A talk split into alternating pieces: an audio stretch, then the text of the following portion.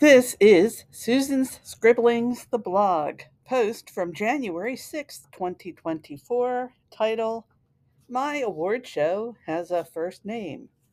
Warning Bad French Coming. This morning, I cracked open my Sunday supplement copy of the New York Times. Yes, I read an actual hard copy newspaper, three in fact to find the first section devoted to the biggest award of the season, the Academy Awards. Naturally, I began to look, and I was disappointed but not surprised by the articles and ads begging the members of the Academy of Motion Picture Arts and Sciences, or AMPAS, to consider certain productions for nomination. When the movie industry began, it seems, that every motion picture was simply produced to entertain the general public. It was a baby industry learning to walk before it needed to talk. And even when talkies came to the theaters, people were aghast at the concept of adding sound, which is what parents have also complained about since time immemorial. Eventually, movies found themselves being categorized into romance, drama, horror, and musical and such. But still, anybody who had a few coins in their pockets could enjoy a movie and often receive a free snack.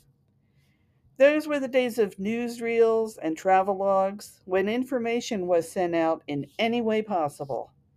The filming of events overseas were duplicated and sent to what must have been hundreds or even thousands of screening houses.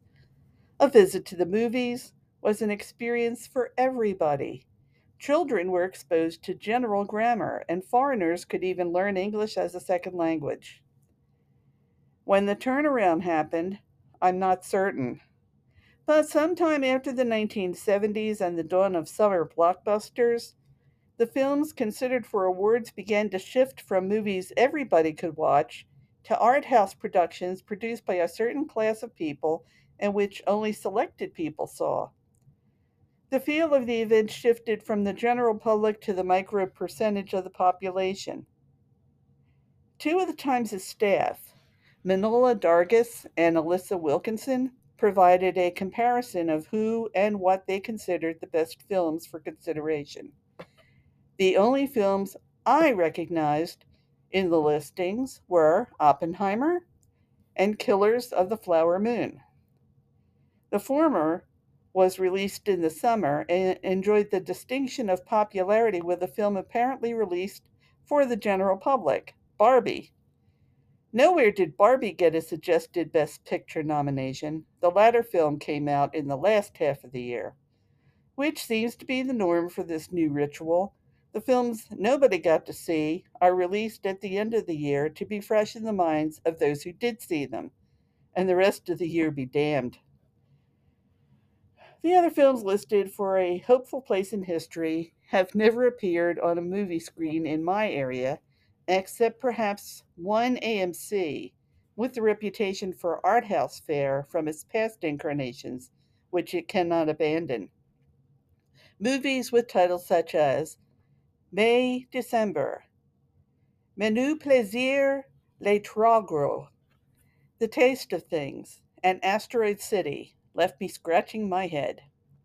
One is based on a true story about an older woman's affair with a tween boy.